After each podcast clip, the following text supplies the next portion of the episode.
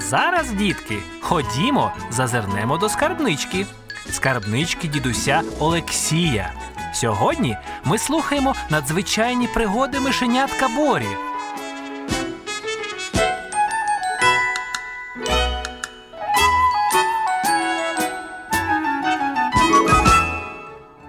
Вітаю вас, любі діти. Мене звати Олексій Михайлович. А для вас я просто дідусь Олексій. Я прийшов до вас не з порожніми руками, а зі скринькою. Зазвичай у такі скриньки кладуть скарб, коштовності, документи, тобто те, що є важливим для людини. Моя скринька теж зі скарбом, але літературним. Сьогодні ми розпочинаємо читати казку Незвичайні пригоди мишенятка Борі. Це книжка про пригоди двох добрих і хоробрих мишенят, які допомагали тим, з ким трапилось лихо.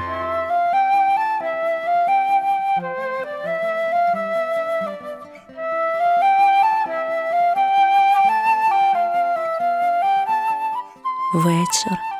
У дитячій кімнаті у кріслі вмостився і дрімає кіт Мурчик.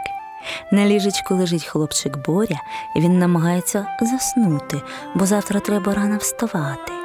Але все даремно. Завтра він піде з мамою до універсаму дитячий світ.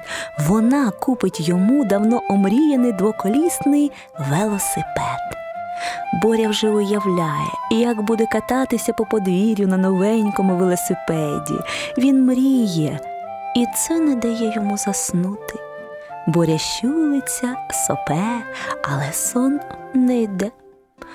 От якби у кімнату, як завжди це буває, зайшла мама і приспала його. Боря звик засипати підказку чи оповіді з дитячої біблії. Мама завжди закінчує присипання молитвою. Разом вони кажуть Амінь, і тоді сон одразу ж зморює борю. Але сьогодні мама затримується на роботі. Вдома є тато, але він зайнятий тим, що дивиться хокей по телевізору, та не виходить у нього присипати борю так, як це робить мама. Тато поцілував борю у лоба і сказав Іди спати, і знову втупився у телевізор.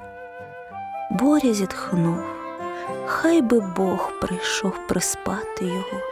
Мама казала, що він любить дітей якось особливо.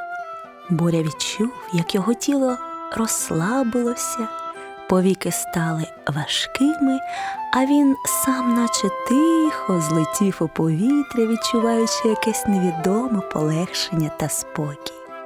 Хлопчик заснув. У вісні Боря побачив свою кімнату так, начебто бачив її відсторонено збоку. Бачив себе на ліжку, накритим ковдрою, крісло, якому, загорнувшись у клубочок, лежав його улюблений кіт Мурчик, двері на балкон та вікно на ньому були відчинені. Видно було місяць та зорі. У вісні Боря раптом почув якийсь шурхіт та чиїсь голоси. Хлопчик знав напевне, що у кімнаті, крім нього та кота Мурчика, нікого нема.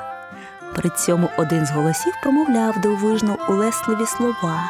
Хтось другий відповідав занадто тонким і наче якимось зляканим голосом.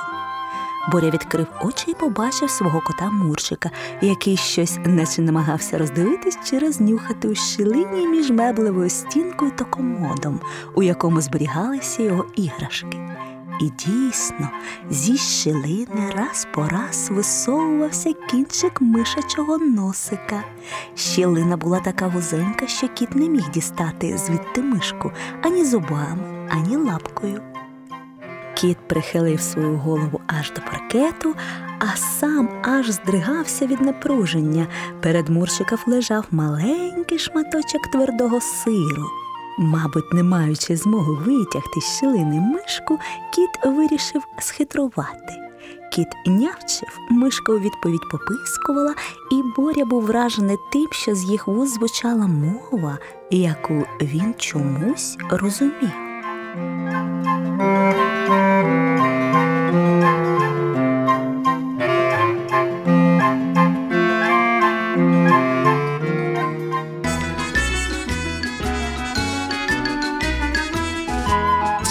Скринька дідуся Олексія зачиняється до завтра. Завтра в цей час ми знову її відкриємо, щоб послухати продовження цієї історії.